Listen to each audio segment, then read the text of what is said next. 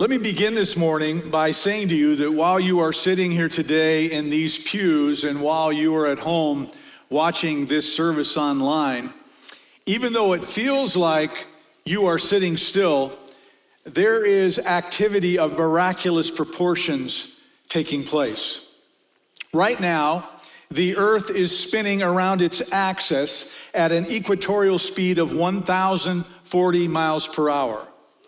We are also speeding through space at the average velocity of sixty-seven thousand one hundred eight miles per hour. That's not just faster than a speeding bullet, it is eighty times, eighty-seven times faster than the speed of sound.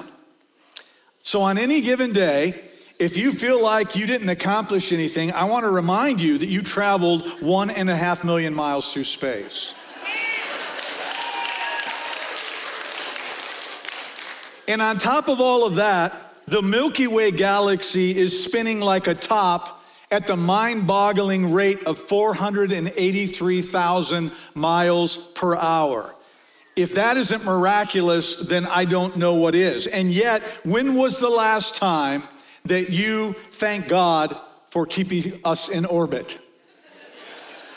At the end of the day, I'm pretty sure you've never prayed, Lord, I wasn't sure we were gonna make that final rotation, but we did. You did it again. Yay, God. But let me tell you why you should thank God. Because far too often, we take the supernatural activity that goes on in this world for granted. And that includes the miracles. And so this morning, to connect you with what I shared with you last week about too many Christians playing it safe and just simply biding our time until Jesus comes, combined with my strong belief that God wants to do something extraordinary in your life and within this church called High Point Assembly in Red Bluff, California, and adding to that the undeniable truth that with God all things are possible, God has led me this week to present a series where we will look intentionally at five miracles that Jesus performed as a way to build our own faith for what God can do for us and through us, and to prepare us for those moments when God will make things that in our very own minds seem impossible to be possible for us. I'm titling this series, Miraculous. And what's interesting is all of these five miracles we are going to cover are found in John's gospel, which, as you'll recall, we spent a good portion of last fall and a good portion of the spring studying. But we are going to look at these miracles more intently and see what we can learn from each and every one of them. And here's the whole purpose for me wanting to do this series. We already believe God for big miracles, so why not start trusting Him for the little ones? You see, there are miracles going on all around us, all the time. And so to me, that seems like a great place for us to start. And you don't even have to look through a telescope out into outer space to see them. You can simply look through a microscope. Trillions of chemical reactions are taking place in your body every second of every day, of every week, of every year. You are inhaling oxygen. You are metabolizing energy. You are managing equilibrium. And when you think about it, it's pretty incredible considering how fast we're spinning and moving through space. You are manufacturing hormones. You are fighting antigens and filtering stimuli. You are mending tissue, purifying toxins, digesting food, and circulating blood. Today, your heart will beat one hundred thousand times, pumping and circulating six quarts of blood through more than sixty thousand miles of arteries and veins and capillaries. If you laid them end to end, they say it would circle the earth two and a half times. So what's so funny about this factual information that I am sharing with you is that many people will say, I've never experienced a miracle before. When in fact, you, my friend, you are a miracle. If your personal genome sequence was written out in longhand, it would fill a three billion word book. To give you some perspective, the King James Version of the Bible has over seven hundred eighty-three thousand words. So your genetic code is equivalent to about four thousand Bibles. If you were an audiobook and you were to read one double helix per second, it would take a century to put you into words. Never has there been, never will there be anyone else like you. And that's not a testament to you. That's a testament to the God who created you, because you are a miracle. Albert Einstein said there are two ways to live your life. One is if nothing is a miracle. The other is as if everything is a miracle. So let's that let's allow that to be our, our starting point today, and then let's see where God takes us in all this. Oliver Wendell Holmes once said, "A mind stretched by a new idea never returns to its original shape."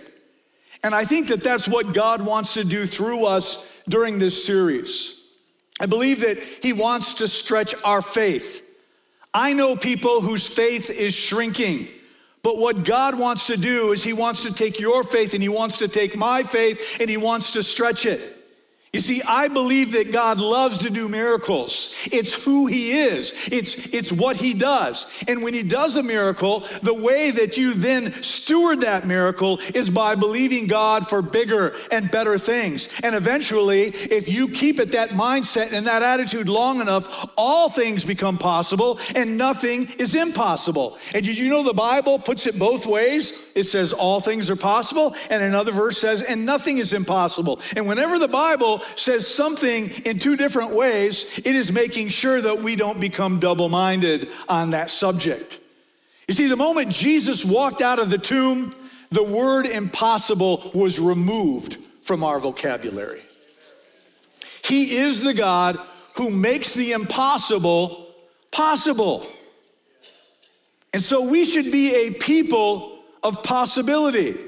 We should be the kind of people that believe that there is nothing that God cannot do. And by the end of this series, wouldn't it be wonderful if the Lord would remove some of our assumptions? Also, those assumptions get us in so much trouble. I'm talking about every assumption except, of course, the one that God is able. And God is not just able. But as the scriptures say, he is able to do immeasurably more than anything we can ask or imagine, according to his power that is at work within us. But here's a word of caution as we begin this series. I believe God wants to do some miracles. There's absolutely no doubt about it. Miracles are not just past tense facts of history that we read about in the scriptures. Every miracle is a microcosm. It, it is a picture of what God wants to do in your life in present tense. But understand, this is not a series about miracles. This is a series about the only one who can perform these miracles. My advice to you is, let's not seek miracles. Let's seek Jesus. Amen. Because when we seek, when we diligently seek Jesus, what's going to happen is you'll find yourself in the middle of some miracles, because he, he is miraculous in all that he does. But here's something we've also got to remember. For nearly thirty years, while Jesus walked this earth, it, it took first thirty years for the wonders and the miraculous to even occur. Jesus, the very one who crafted the universe with his voice, also crafted furniture with his hands. There were no wobbly tables that ever came out of Jesus' carpenter's shop in Nazareth. He was good at what he did, but he wasn't just a master carpenter. He was God in the flesh.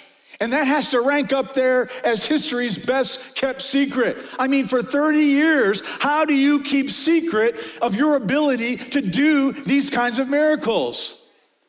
Well, that changed. That all changed the day that Jesus, the woodbender, became the waterbender.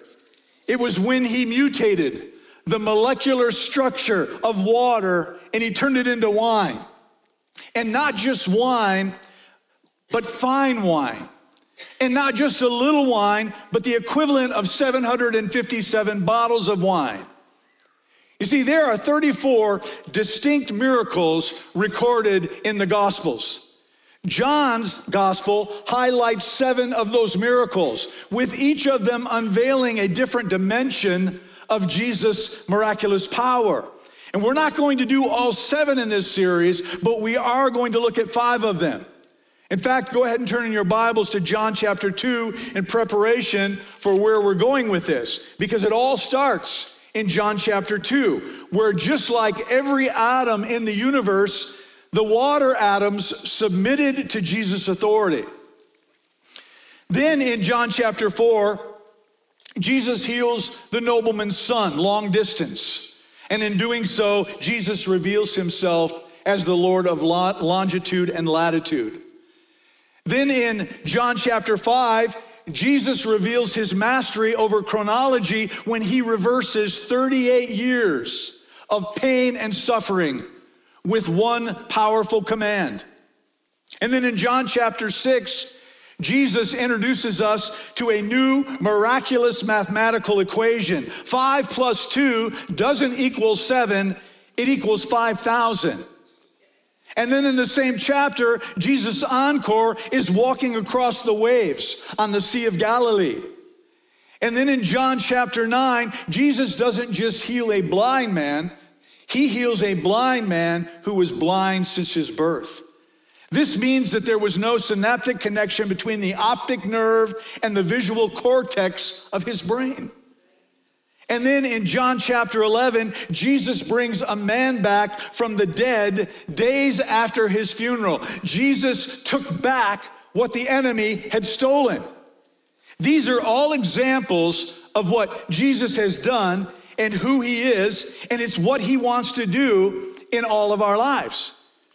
And so turn in your Bibles to John chapter two, where we're going to look at this first miracle in the Gospels. I'll be reading from the New International Version, John chapter two, verses one through eleven. The scriptures say, on the third day, a wedding took place in Cana in Galilee.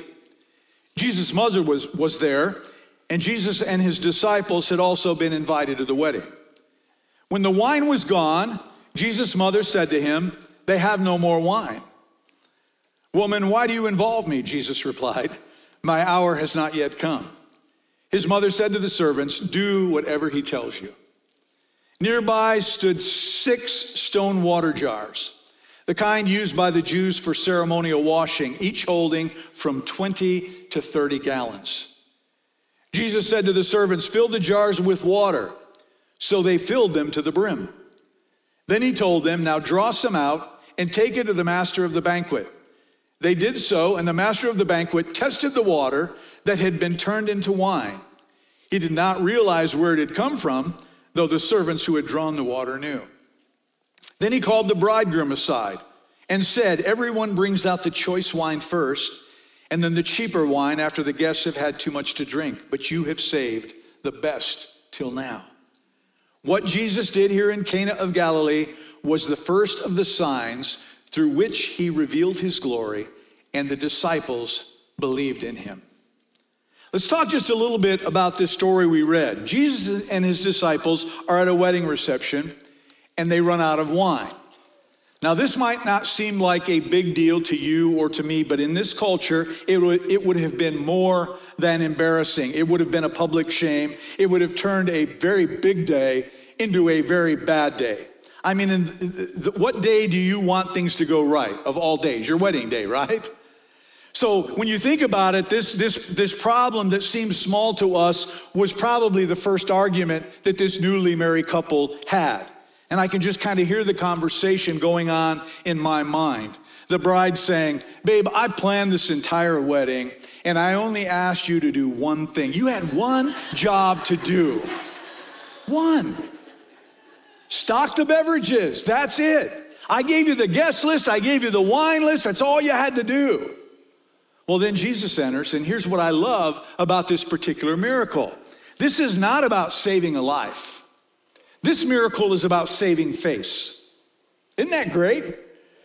We have a God who is great because he doesn't just care about the big things in our lives. He cares about the little things. He cares about the details. He cares about the nuances. He cares about the minutia of our lives. Don't ever forget that. If it is a big deal to you, it's a big deal to God. Isn't that just like a loving father?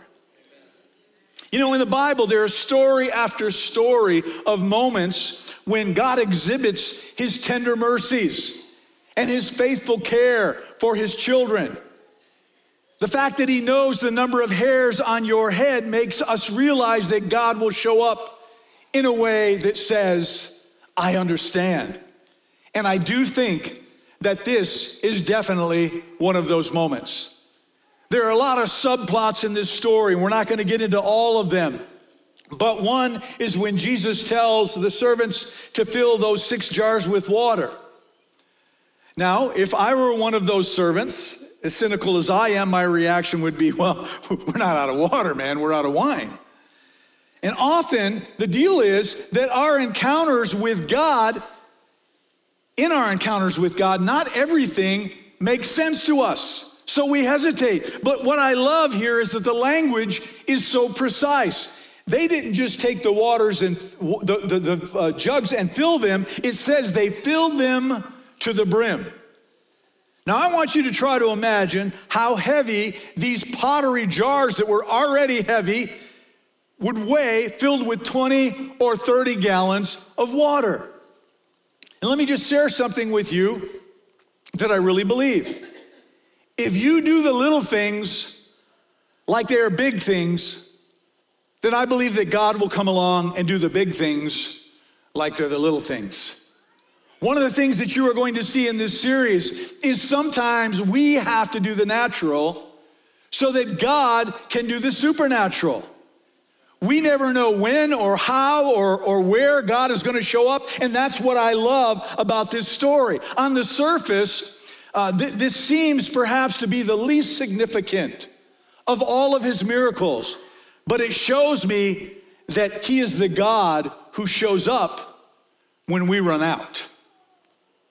I think it's safe to say that in a crowd this size, there are some of you here today who are watching online and you're running on empty. You've run out of strength. You've run out of wisdom. You know, there are times when we run out of friends and we run out of money and we run out of hope. Well, Jesus is not just a God who will turn water into wine. He is a God who can turn our fear into faith. He can ter- turn our sadness into joy. He can turn anything he wants into anything he wants, and that's the point. You have to start right there. And I want to just elaborate on this miracle a little bit more. Before we talk about Jesus turning water into wine, let's first talk about water. It's two parts hydrogen and one part oxygen. It is the most basic chemical compound found on the face of the earth, and yet it is the most vital. Did you know that water covers seventy-one percent of our planet, and it comprises sixty percent of your and my body? Water has absolutely no caloric value, yet it is, it is essentially vital to our metabolism. And you won't last more than two or three days without water. It's flavorless, and yet, can I have a witness? Nothing tastes better on a hot summer day. Water is a universal solvent, and it is foundational to the, to the photosynthesis process. It puts out fires. Thank God for us in Northern California. And honestly, what else would you want to swim in? I think I'll swim in gravy. So when was the last time that you thanked God for the miracle of water? This raw material for Jesus' first miracle was water, the most basic compound on the planet.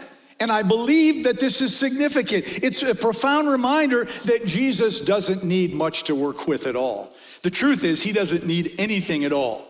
He is the God who can turn nothing into something. And he can do it in three seconds what it would have normally taken three years to do. Now, I suppose Jesus could have started with the grapes if he wanted to, and it still would have been an amazing miracle. Hear me out. By, but by starting, with, by starting with water, Jesus demonstrates his ability to take the simplest element on earth and turn it into something beautiful, turn it into something flavorful. And if God can do that with water, ladies and gentlemen, I want you to think about what he can do with your life. The God who spoke every atom into existence can do anything. And in my lifetime, I've seen God do some amazing things. I've seen people healed of incurable diseases. I have seen complete reversals in bad situations that individuals were trapped in. And yet there have been times when I was greatly disappointed because some miracles didn't happen. And I'm just keeping it real with you this morning because it's important for you to understand where I'm coming from. You see, I believe in the miracle of medicine. I am grateful for surgeons, and I am grateful for medicines that help to cure us. But I'm also grateful that God created our bodies to heal themselves, that our blood can clot, and that our broken bones can mend. All of that is miraculous. So let's call it for what it is. It's all a miracle. You see, there are times when God will step in and step over the very laws of nature that, that he issued, that he created. He made the rules, and he can certainly break the rules whenever he wants. And I don't always get the when, how, or why, but here is something that I know for sure. We are headed toward a moment in human history when there will be no more sickness, and there will be no more death, and there will be no more sorrow, and there will be no more pain. When we get to heaven, when we cross that space-time continuum that God created, we will enter into a place of peace and complete healing, and it will be miraculous. And those we know who have suffered from Alzheimer's and dementia, they will have their memories restored. And what a beautiful moment that will be. And those who we know who have lost limbs will be made whole again. What an incredible moment. And those who have lost their ability to walk, they will not just walk, but they'll run like an Olympic sprinter. And that will be a sight for all of us to behold. But here's something I want to suggest to you. When we pray that prayer that says, uh, thy will be done on earth as it is in heaven, I'm not certain we fully understand what it is that we're praying. We are in fact praying for heaven to invade earth. We are praying for the reality of heaven.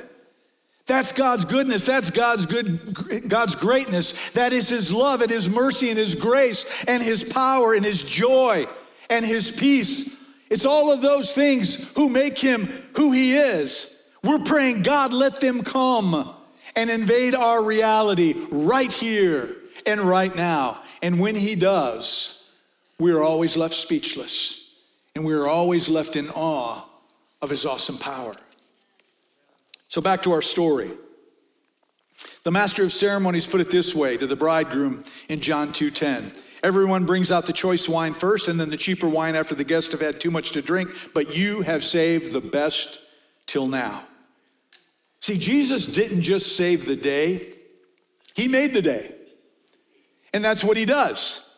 And Jesus didn't just turn the water into wine. He turned it into fine wine, and not just one ba- bottle, but the equivalent of seven hundred fifty-seven bottles. That is a veritable vineyard. We're told it takes about two to four pounds of grapes to make one bottle of wine. So when Jesus produced the wine at this wedding feast, it would have taken nearly two tons of grapes. Where did they come from? How did he do that? I think that's the point.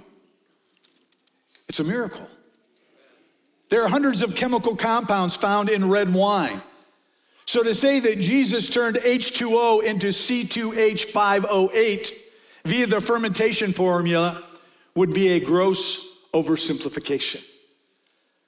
This miracle involved over one hundred chemical reactions, the most basic of which is glycolysis. And I don't have the time to read that equation to you, but the precise mechanism that, that Jesus used to turn water into wine is a mystery.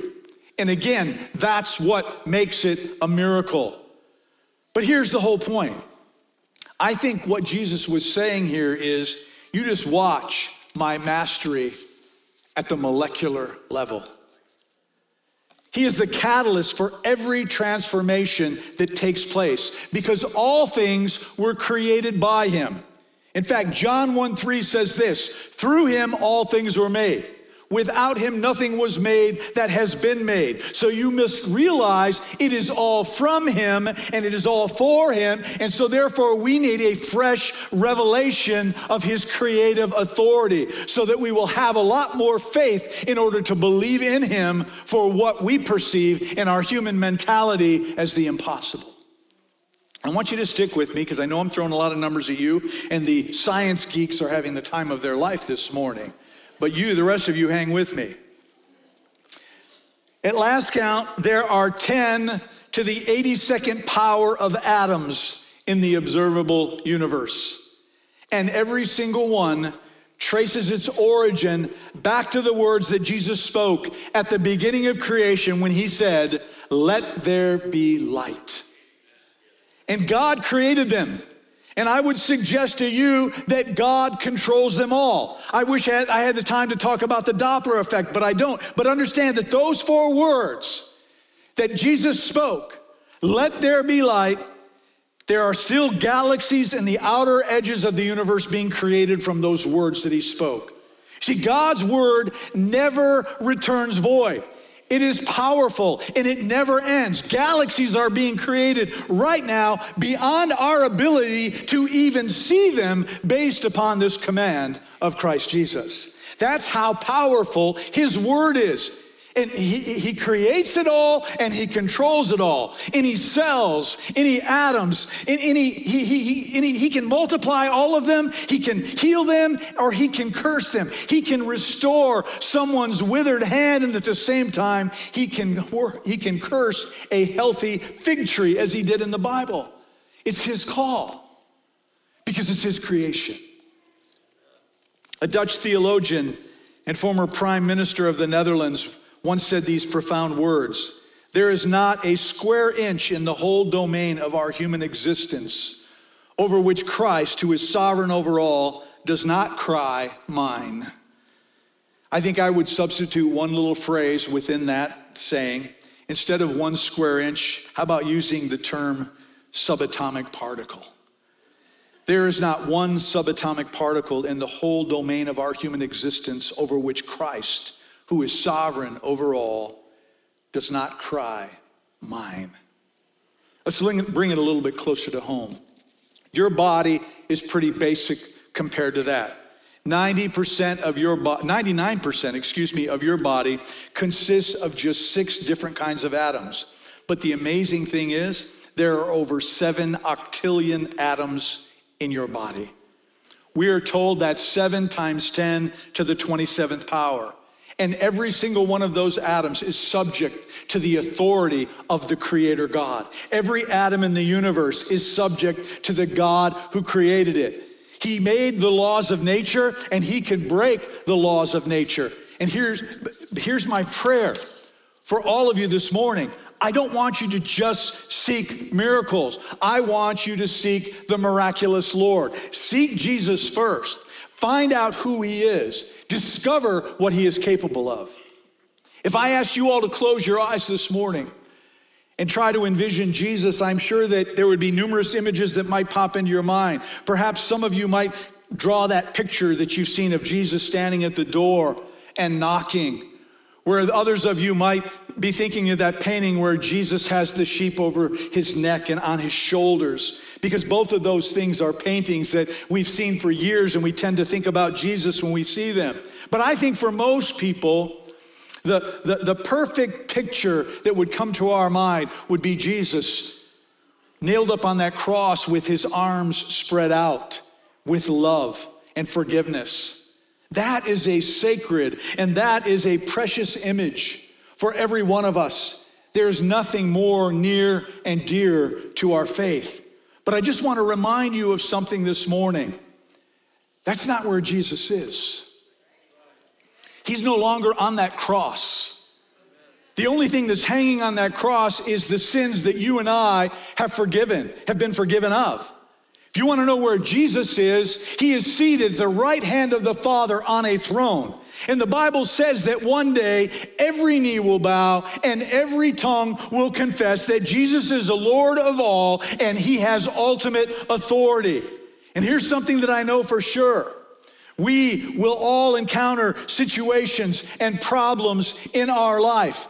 And we all have dreams that seem far over our head. But I want you to understand, as lofty as those dreams may be, they are under God's feet, they are under his rule, and they are under his authority.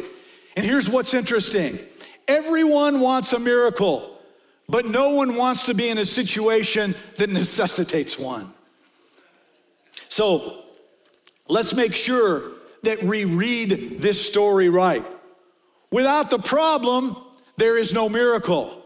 And sometimes that's just how God chooses to do it. I mean, if these newlyweds don't run out of wine, there is no possibility for this miracle to happen. A W Tozer said, "A low view of God is the cause of one hundred lesser evils, and a high view of God is the solution to ten thousand temporal problems." I think God has millions and millions of solutions for your problems and for my problems. And if we can learn to submit to his authority in our lives, we will see him do some unbelievably extraordinary things.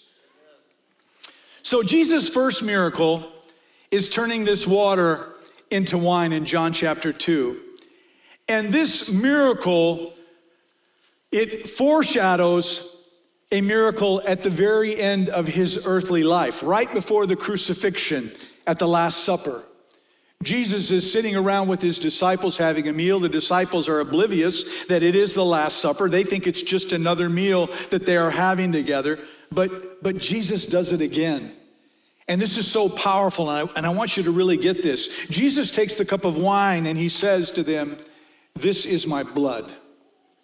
The same God who turned water into wine takes a cup of wine and he says, "This is my blood, which is poured out for many for the forgiveness of sin." The one who turned water into wine turns an ordinary cup of wine into a bottomless chalice of grace. He transforms the fruit of the vine into an agent of forgiveness to atone for every sin ever committed from Adam all the way to the apocalypse. And we can drink his cup of blessing because Jesus drank the cup of wrath on our behalf. Ladies and gentlemen, this is the greatest miracle of all. The miracle of a loving heavenly Father who sent his sinless Son to die for creation so that we could be in a relationship with God the Father. So understand, in the in, in the spirit of authority, God doesn't just own you once, he owns you twice. Once by virtue of creation, twice by virtue of redemption. But here's, here's the beautiful thing about this that I don't want you to miss. When you surrender your life over to the lordship of Jesus Christ, you come under his dominion. You come into his kingdom. You become his child. You become his heir. And every spiritual blessing is yours in Christ Jesus. All of the heavenly blessings, all of the inheritance is yours. If we could just understand a fraction of this, it would change our lives and how we live it forever. So as we go through this series, when I say to you, let's not seek miracles, but let's instead seek the one who can perform them, what I'm really asking you is, how deep is your relationship with Christ? How much trust is there? How much faith is there? How much knowledge and understanding of who he is is there? You see, I believe the more that you know him, the more he does in your life. He gives you more greater revelation. He gives you more strength, more resolve, more power, more joy, more fruit is produced within your life. Is it possible that the impossible in your life can be fulfilled by the one who created you? Is it possible that when you give God full access to your life, that your life can be some, become something extraordinary? Is it possible that when you focus on the one who gave you life once through creation and now a second time through being born again, that you can now fully experience the abundant life that he talks about throughout the scriptures? Is it possible that Jesus, who performed all these miracles, can perform a miracle in your life and in my life, that he can make the impossible, or at least what seems impossible to us, to be a reality? I believe that the answer to all those questions is yes. Not only can he, but I believe in my heart of hearts that he desires to do so. And if we would simply humble ourselves before God, and we would declare his sovereignty over our lives and declare his authority as if we could declare anything else, God would do amazing things in us and through us. What I'm trying to say is, how foolish for us to believe anything other than God, who with four words spoke the entire universe into existence. The God who can turn water into wine, the God who can take the sin of our life and forgive it, the God who can take the sickness in our body and heal it, the God who can take those broken places in us and bring wholeness.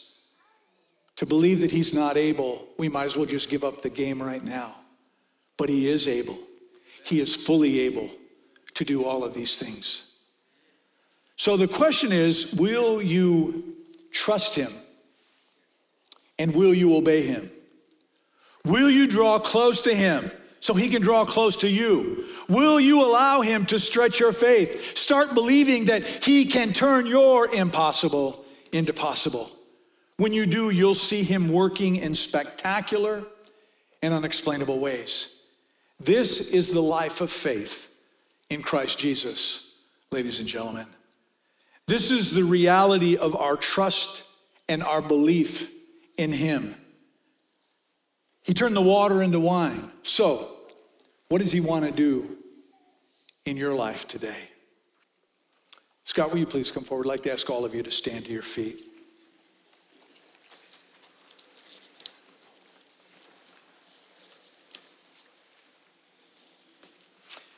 See, I believe that the greatest miracle of all is a life that has been changed by Christ Jesus. I know so many people who, as the Bible says, are a new creation. I'm looking at hundreds of them right now. You are changed. You have a new outlook. You have a new approach to life. You have a fresh understanding of what you actually exist for, and that is to serve the Lord. That is to serve the King of Kings and the Lord of Lords. You see, eventually we will come to the realization that without Christ, life really isn't worth living. It isn't fun. Life is boring, it's unfulfilling, it is empty, it is void of any true happiness. The Bible tells us that we were born with eternity in our hearts. What that means is we know that there is something better. There is something more than what we are currently experiencing. We know that there is a, a God in heaven who created it all, and he is the God who wants to have a personal relationship with us. So he sent his son, and his mission was clear. His mission was to come and to live a sinless life and to teach us how to live godly lives. He came to bear our sins by dying an agonizing death on the cross and to take those sins away. But then he resurrected three days later, having conquered death in the grave and established a pathway for us to have a relationship with our Heavenly Father. Jesus wants to perform other miracles here today. He wants to bring salvation to those who are here and who are watching online. who are lost. He wants to give life to new life to someone who feels like perhaps life has failed them. He wants to give someone a new purpose. He wants to give someone new meaning to their life. And if you don't have a relationship with Jesus today, he is giving you that opportunity. The Bible says in order to be to receive salvation, in order to be saved, you must simply believe and confess. You must believe that Jesus came to this earth and he lived a sinless life. And he died on the cross, but he rose again so that you could be saved. And simply confess that to God. Tell him you believe that. Ask him to forgive you of your sin. And, and the Bible says you will be cleansed of all unrighteousness. You'll be saved. In a moment like we do most every week, we're gonna open this altar. You can come down and you can pray and you can receive salvation. Or for that matter, you can do it from your seat. But I wanna talk a moment to those who have already received salvation. You've already accepted Jesus as Lord, because there are Christians here today who need God to open their eyes to the understanding of exactly who he is. What I mean is you've, you've received salvation, but you have a hard time believing that the abundant life that he has promised you after you are saved cannot really be yours. When trouble comes your way, you don't approach God about it because you don't think he wants to be bothered by those little things in your life. What I'm saying is that many have marginalized Jesus. We have shrunken him and put him into a little box, and we have limited, we have limited his ability to act in our lives because we have become the barrier to that activity. And because of that, he can't fully work within you because you become the obstacle. You become the bottleneck. And it's all happened through a lack of faith and thinking that he doesn't simply care about your daily burdens and your daily struggles and your daily challenges. If we've seen anything through this first miracle that Jesus performed, it's how small in the grand scheme of things this issue that we read about really was. I mean, it had no important ramifications for anyone else other than the bride and the groom and their families. And that should go to show you, as I said earlier, that Jesus cares about every issue in your life. And he has a desire to help those who cry out to him in faith. Well, in a moment, you can come to this altar. You can ask God to open your eyes and to give you a fresh and a, and a new revelation of who he is and how he can work in and through you. There are others here this morning, and you're holding a grudge against God. Someone you love died. Some prayer that you prayed about didn't get answered. You were overlooked at the promotion that you wanted so badly at the job, and you're thinking to yourself, well, if God wouldn't do that for me, then how can I p- possibly believe him for the impossible in my life? Can I just say something?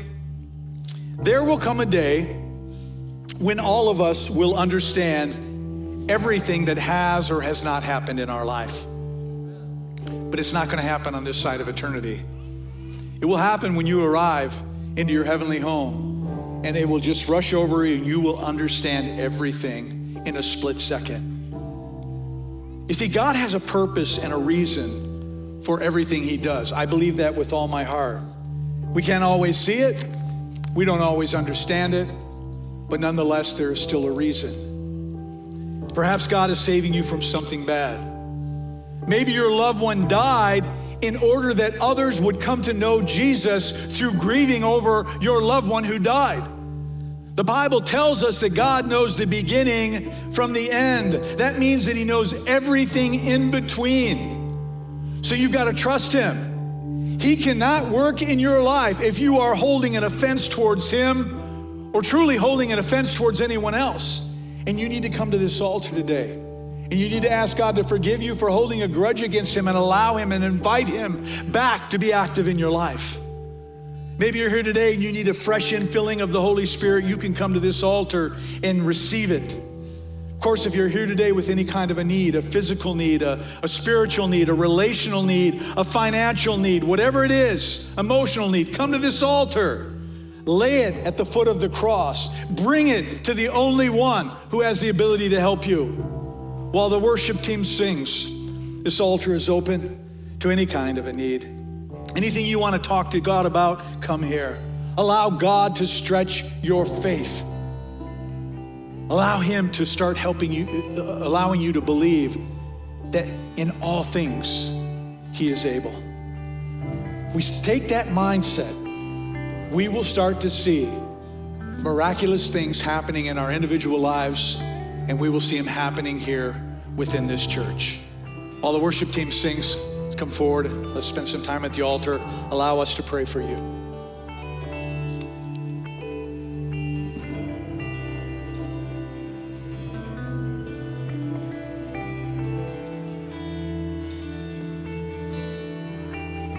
You give life, you are love, you bring light to the darkness, you give hope, you restore every heart that is broken.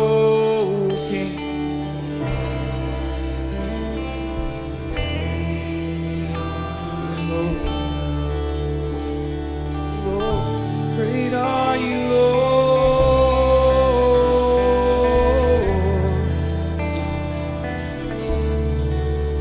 You give life. You give life. You are love. You bring light to the darkness. You give hope. You restore every heart that is broken, and great are you, Lord. We sing, Lord, it's your breath in our lungs, so we pour out our praise, we pour out our praise, it's your breath in our lungs.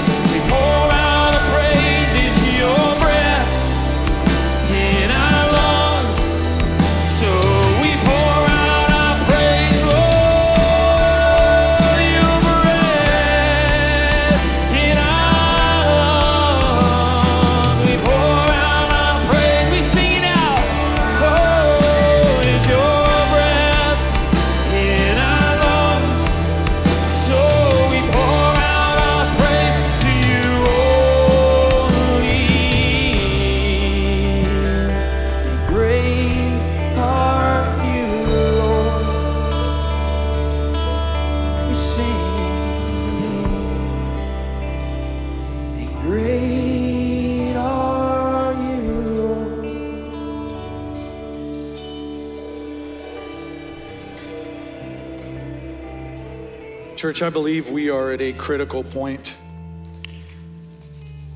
in history. We are at a critical point in this church, and we are at a critical point as men and women of God.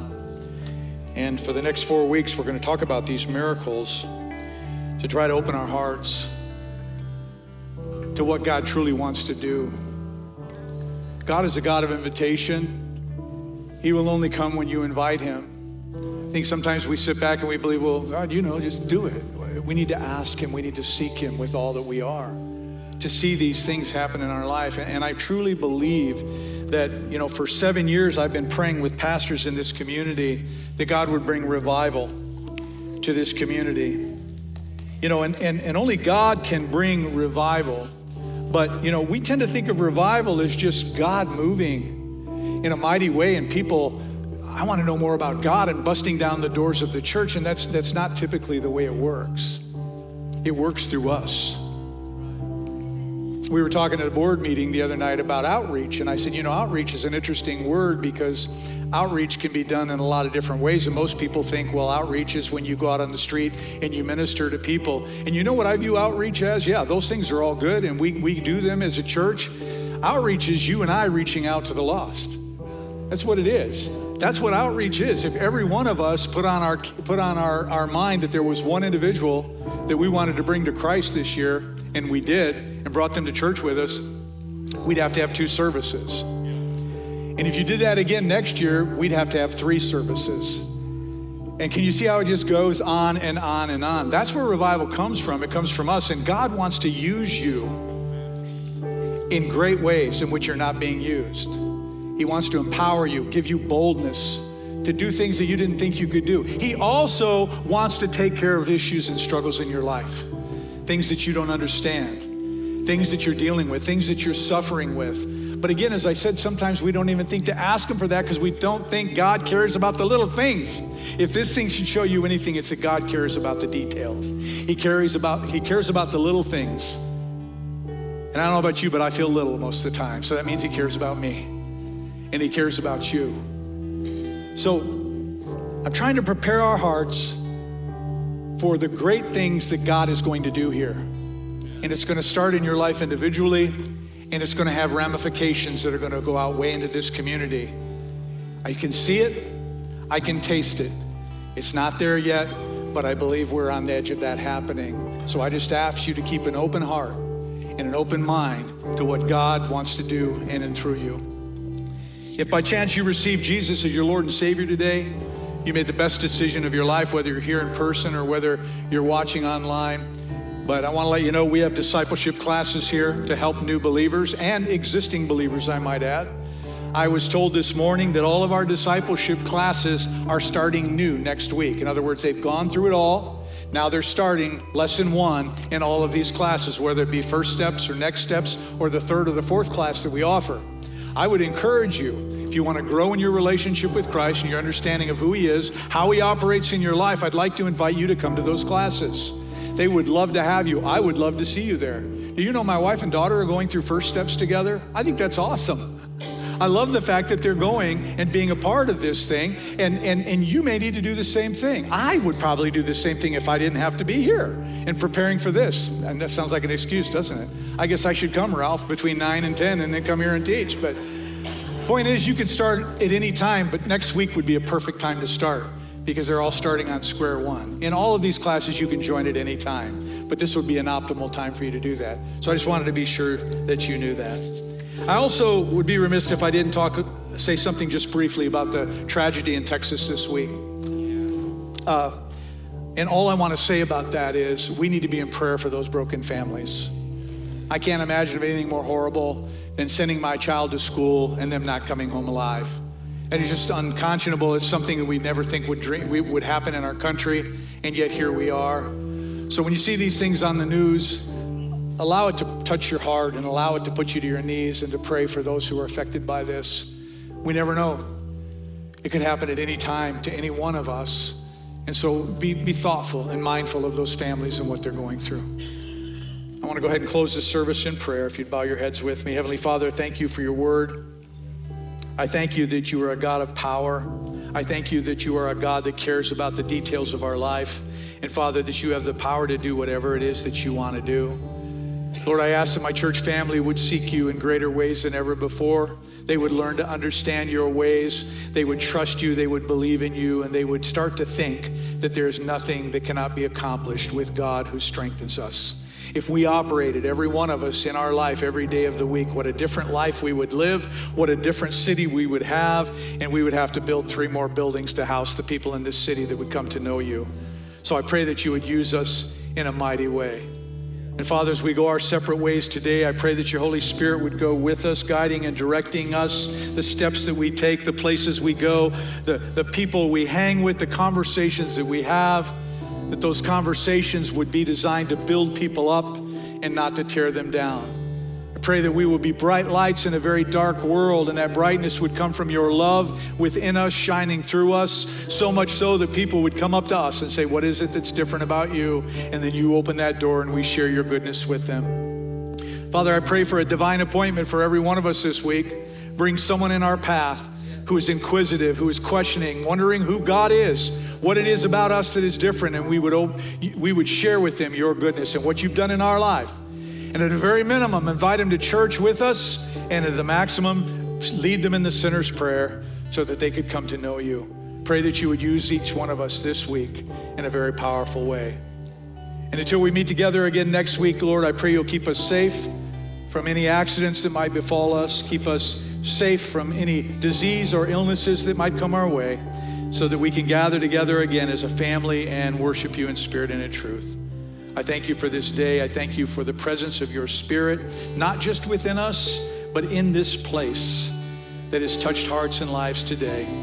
We thank you, Father. We give you all glory and praise. And as we leave here out into our mission field, the city of Red Bluff, let us go in love.